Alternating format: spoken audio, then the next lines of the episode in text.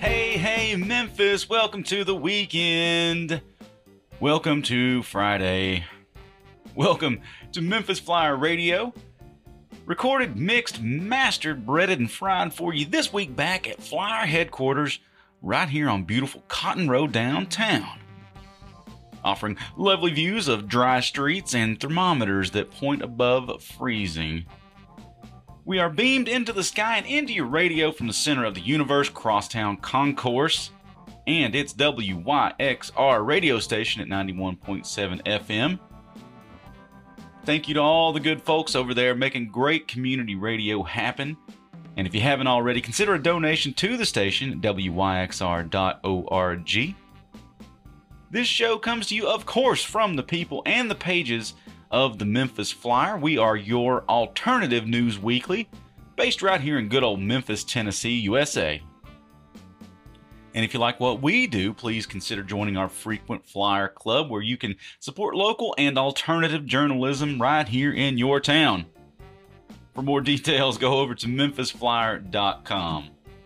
Now, I don't have to tell you that Memphis has been on a rough ride since the last time we hung out last Friday. There were about 130,000 people without power over the last week. Trees and branches froze, popped, snapped, and just wrecked everything. The situation is mostly back to normal this Friday afternoon, but don't tell that to the thousands of Memphis Light Gas and Water customers who are still without power.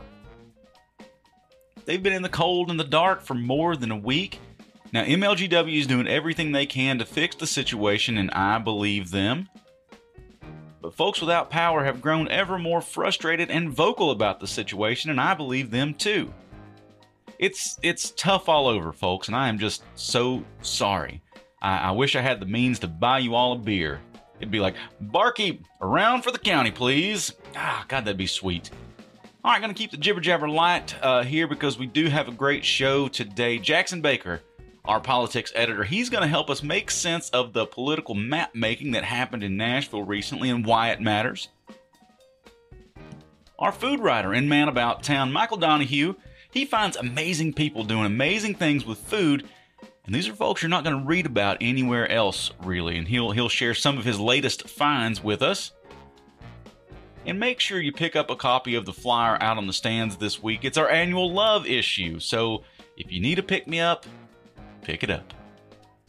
We'll have news and the MEMernet, of course, and we'll have some choice cuts from our calendar, the finest events calendar in all of Memphiana, to help you get your weekend together. I think that's going to do it. Let me check under this enormous pile of beer cans that helped me get through the last week. Nope, nope, that's everything. Okay, here we go.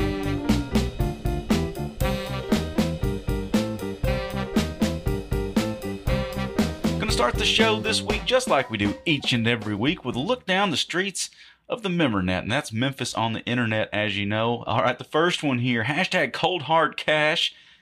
Last week's icy blast dominated the MEMernet. Exhibit A, the Johnny Cash statue and Cooper Young. Rick Cheddar, he tweeted, It's so cold out there, old Johnny has a frozen booger hanging. Uh, hashtag cold hard cash. Uh, pick up the paper and have a look uh, at the photo to see what I'm talking about. The National Weather Service tweeted a an honest weather map of Memphis. You know, coming in from the west, there was a light snow watch, but to the north, there was a bread and milk advisory, and right along the middle part of town, there was a liquor store warning. Katie Barber shared MLG Wordle with us. It's uh, you'll have to see it too, but uh, she wrote it's not a Wordle, it's just the MLG outage map. There's more red than green, if you can imagine. And I found this great YouTube video from uh, a YouTuber called Go Places Pro. It's this beautiful aerial shot of downtown Memphis. It's gorgeous. If you need a moment of zen, go check it out. Having a look at some news. Annual targets. It's another year, another chance for state lawmakers to target the LGBTQ community. I wrote about several several bills before the state legislature this year that target the LGBTQ community. One of them is a textbook ban that would it would uh, ban textbooks and instruction materials that promote, normalize, support, or address controversial social issues such as lesbian, gay, bisexual, and transgender lifestyles. Lifestyles in quotes there. And the bill deems these quote lifestyles as quote, inappropriate. Another bill that targets transgender athletes, this one came back. It prohibits males from participating in public higher education sports that are designated for females. It does more. You can check it out. Teachers and pronouns. This bill would allow uh, school teachers or school employees to use whatever pronouns they want for students if the student's preferred pronoun does not align with the student's biological sex. And finally, another bill that targets trans kids' health care. This was filed last year, not passed, but it would it would ban sex identity change therapy to quote prepubescent minors unless parents have permission from three doctors, and it, it punishes violations of this law as child abuse. Free for all. This is uh, from our cannabis coverage in the Cannabeat section. Cannabis could be legal in Tennessee for medical and recreational uses, and those jailed on cannabis only charges could be freed should lawmakers pass this bill. The bill comes from uh, State Rep Bob Freeman. He's a Democrat from Nashville. It's called the Free All Cannabis for Tennessee Act, the FACT Act. It's up for consideration. This bill is certainly one of the most expansive ever filed in Tennessee, as it would make cannabis legal across the board for all uses for those 21 and older. The bill outlines who would be able to use cannabis, where it could be consumed and where it couldn't, who could grow it, who could sell it, edibles, plants, concentrates, resin, hemp, research, the pathway to release from jail, and more. For the bill, Freeman worked with the Tennessee Growers Coalition, a hemp and cannabis advocacy group for Tennessee growers, and they said in a statement the Tennessee Growers Coalition and Tennesseans are tired of waiting for federal action on cannabis legalization and plans to take matters into their own hands. Tennessee has a rich history of cannabis cultivation, but misinformation and negative stigmatization have left our state behind the times.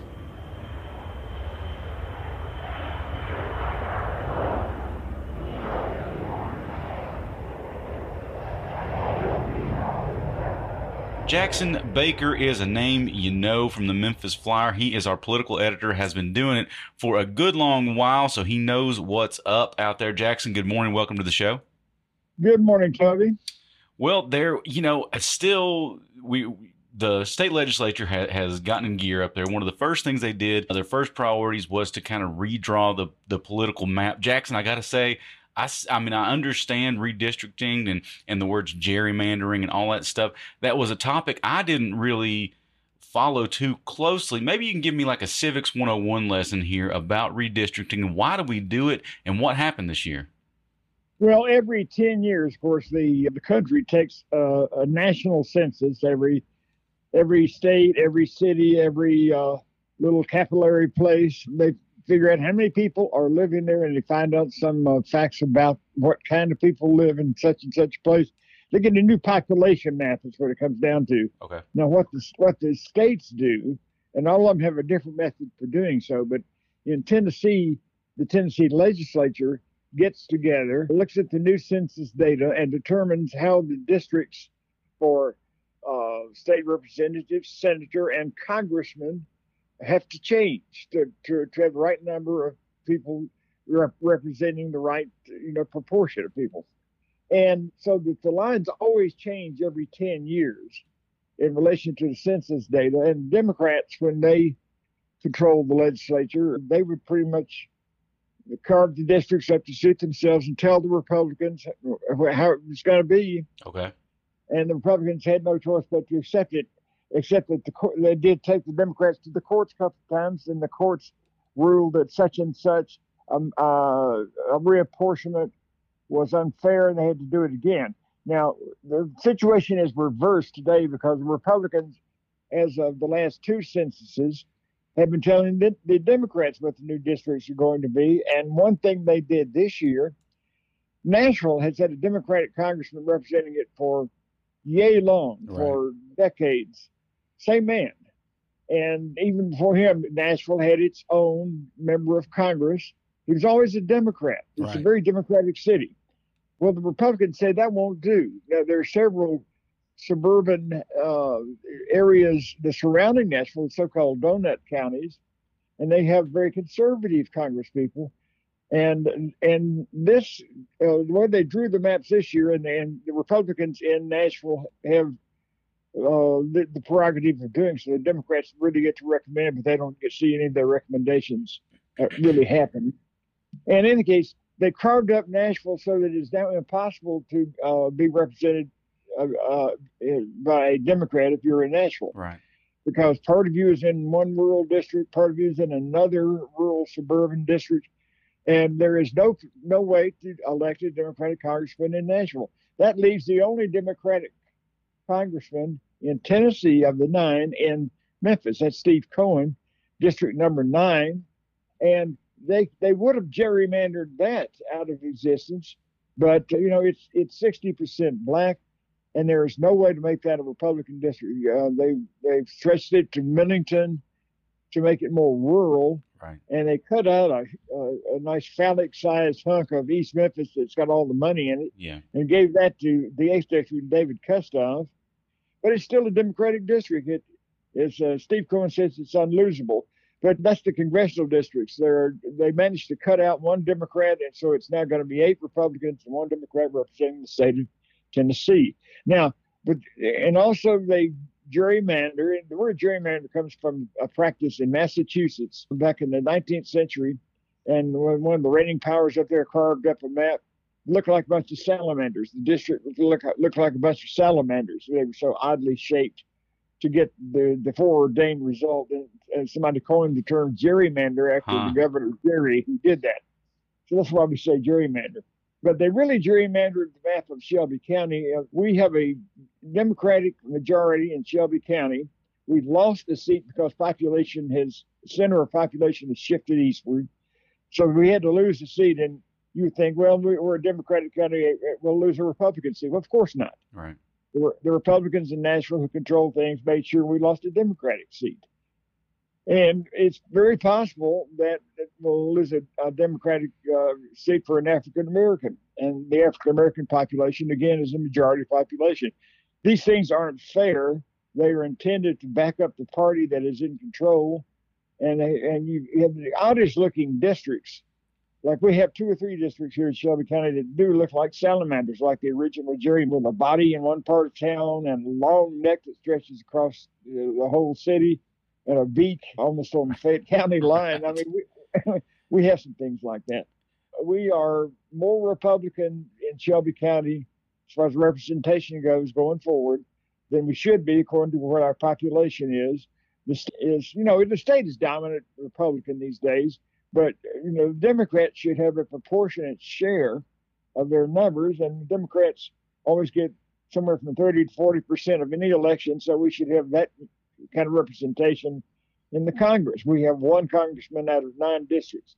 Not fair. It won't be fair until the Democrats start winning state elections and start electing state le- uh, legislators, and they can form the majority and start uh, gerrymandering to suit themselves but obviously, it's hard to elect those people because we're already gerrymandered by Republicans. It's it's catch twenty two. This I doubt in our lifetime, Toby, that we'll see the Democrats restore their majority in Tennessee. It may happen eventually, but not not in the next two or three censuses. I don't think what you know last year we saw three special sessions of the general assembly that was more than any time in history. This year to my eye anyway it looks like we're off to a pretty slow start. What else is happening in nashville that we need to keep an eye on? Well at some point you know they have it they've already passed a bill called the trigger bill that will outlaw abortion in tennessee just as soon as the supreme court declares uh, abortion declares it possible for a state to do so. Okay. And that's that. That's the that's the decision that everybody's on pins and needles waiting for.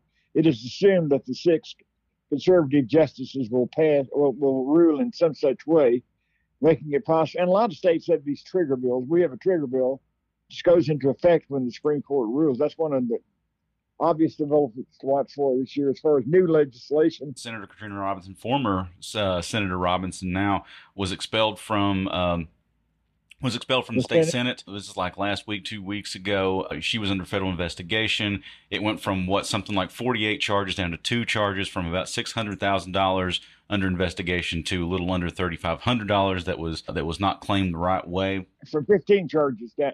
It went from 15 charges down to four. Actually, okay. she was convicted on four charges of of uh, wire fraud and embezzlement. And basically, that was the idea that she had gotten federal funding for her nursing school. Right. and and she used the money uh, six at least six hundred thousand dollars worth of money for totally per, uh, personal purposes like her wedding and so forth. That was the charge. There were four charges. The jury, a federal jury convicted her on four charges. Judge, federal Judge Lipman here in Memphis, uh, took two of those charges away. I didn't even know that judges could could do that to uh, jury decisions, but no. she stripped two of those convictions away, leaving two. So there's still two convictions. And what what Senator Robinson had been trying to do was uh, postpone any uh, confrontation with the Senate until March 3rd, when her day of sentencing is at hand. And the Republicans wanted to go ahead and expel her because there's a Senate rule that if you're convicted of felony, you have to go. Yeah. the Republicans were hastening that, and the Democrats, sympathetic to Katrina, were trying to, you know, extend that day of reckoning until at least sentencing, because her lawyer says that they're still trying to strip those last two charges. And since two charges of guilty found by jury have already been stripped, they uh, there's actually some precedent for that. And if those last two charges are stripped, those convictions are eliminated, removed by the judge. I doubt that's going to happen. And then she's just going to sentence Robinson. But if that should happen, theoretically, she could be uh, uh, conviction free. And she, it was on that basis that she said we should wait till March 3rd. The Republicans, in the Senate that we're not, said we're not going to wait. They expelled her, and I don't know if, if, if Katrina Robinson's not yet filed her appeal but supposedly she will appeal. And this Durham is not really going to be over until March 3rd when she gets her sentence.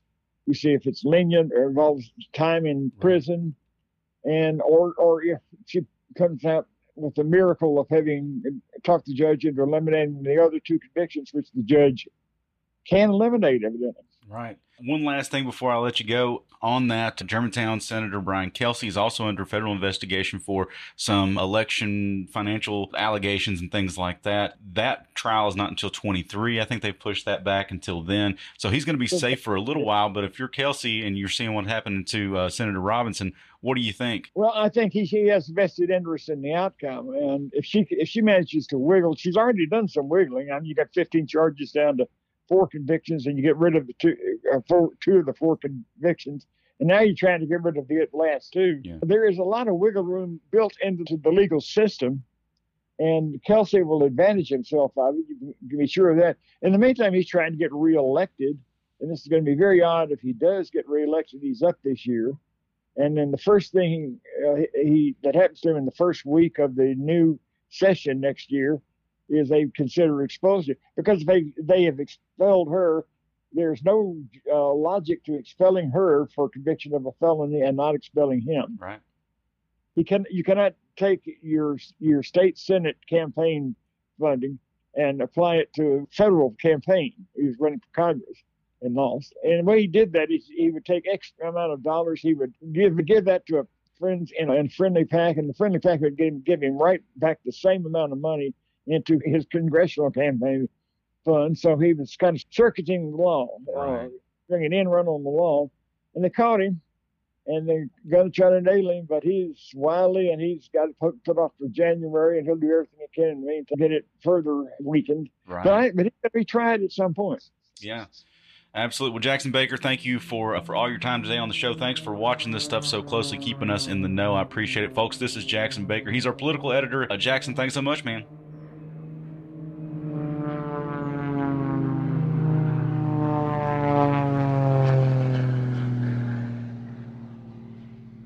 All right, let's get our calendar out here, see if we can't find some stuff to help you get your weekend together. There's a Lovers and Friends party. This is at the Hu. Hotel, 79 Madison, uh, tonight, 8 p.m. to 1 a.m. If anybody stays up that late anymore, uh, tickets are $20. I don't stay up that late.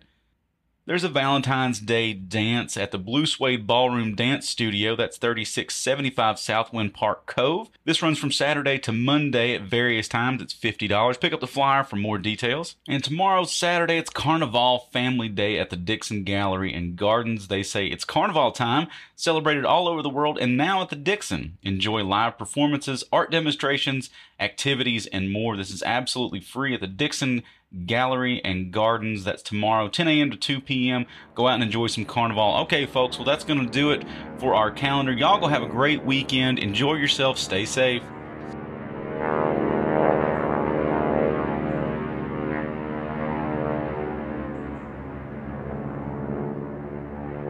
Michael Donahue is our man about town. He writes about food, parties, kind of anything, music. Michael, you do it all, man. Welcome to the show. Well, thank you. Hi, Toby. How are you doing? Great. Right before we came on, I was looking at this list of stuff that you've written about here. This stuff is crazy interesting. I wanted to take a take a few of them here that you've written about recently, and uh, maybe you can tell us a little bit more about it. Here's an older one. This is a Showtime Sheba's Hot Potatoes food truck. That sounds amazing. What is it? She's amazing. She does everything with potatoes, loaded potatoes. Sure. And she's got a food truck. I think she came up once with a potato loaded with French fries. So you're getting lots, lots of potatoes. She's just an example of one of these Memphis people that are doing this great food, unique things and doing great at it and you know they just all need to be supported and i love finding out about new ones so if anybody knows anybody let me know. So, absolutely. look up michael donahue on our website memphisflyer.com find his uh, contact information. Drop this man a line especially if you've got some cool new food truck that needs a little bit of press. Uh, michael is great at doing that. Let's switch over to uncle goyo's mexican restaurant. You said it's going to open in february. It's from uh, the folks from Tacos Naganas right? Yes, and you gave me the tip originally about Tacos Naganas coming to Cooper Young, and uh, I'm indebted to you for that. Of course, forever. But love Tacos Naganas, and it's it's so delicious and wonderful. And he had dropped when we did the interview on Cooper Young that he was going to open a restaurant in Germantown. So this is not the Taco Naganas tacos, but he's still going to have tacos. But it's traditional Mexican food from where he comes from. It's not Tex-Mex. He said it's the it's the real thing, and he's brought in uh, a chef, I think from Mexico, and I can't wait. But uh, look for Uncle Goya's Mexican restaurant. It's going to open later this month um, on uh, 1730 South Germantown Road. It says in the Thornwood community. I'm not sure where that is, but I will find it because I know the food is amazing. Uh, I think it's right next to where you turn in to go to Germantown Performing Arts Center. From Mexican food to Jordanian food, you wrote about Sammy Joda. He's offering authentic Jordanian food at Flames. What about this guy?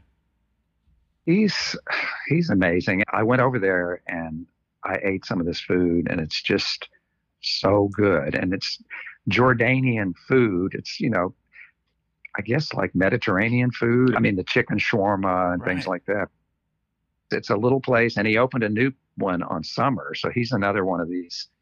Watch out, you know, other tacos naganas. I love it. So that's Flames Mediterranean and Grill. That's at 546 South Highland near University of Memphis. Look for that. And uh, so uh, another one you've written a lot about, keep, keeping us in the know about the Peanut Shop. What's going on with it? Well, he's about to open. I mean, he said hopefully in about three weeks, but this is the legendary peanut shop that's everybody grew up Memphis in the Mid South. At least once you went to the peanut shop. I know when we were little, we I got our parents to buy every plastic Mr. Peanut cup and statue and, hmm. and there. But he had to move because the after all these years, because the building was sold and they're making apartments and condos, I think he said.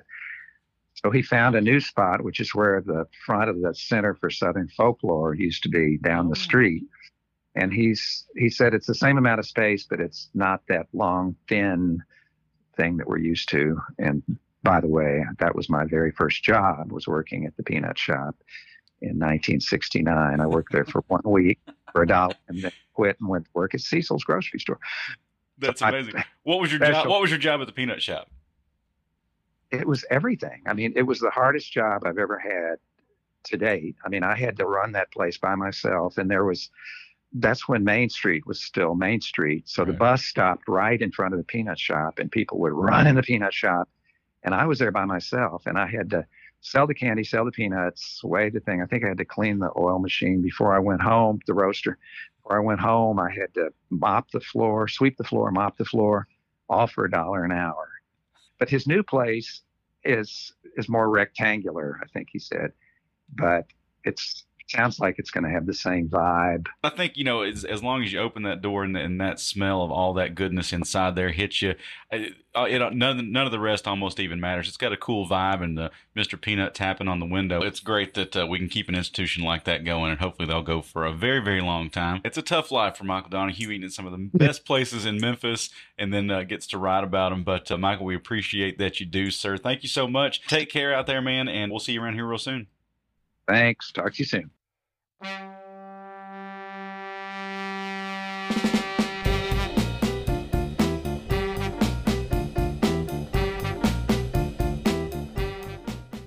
right, folks, that is going to do it for my half of Memphis Flyer Radio, the talk half of the show. But be sure to stick around for the second half of the show. That's the better half of the show with our music editor, Alex Green, who's going to spin you some records, tell you some tales, and he's going to sound dang good doing it. I promise you that. Y'all have a great weekend. Stay safe out there. Thank you so much for joining me. Alex, take it away. Thank you.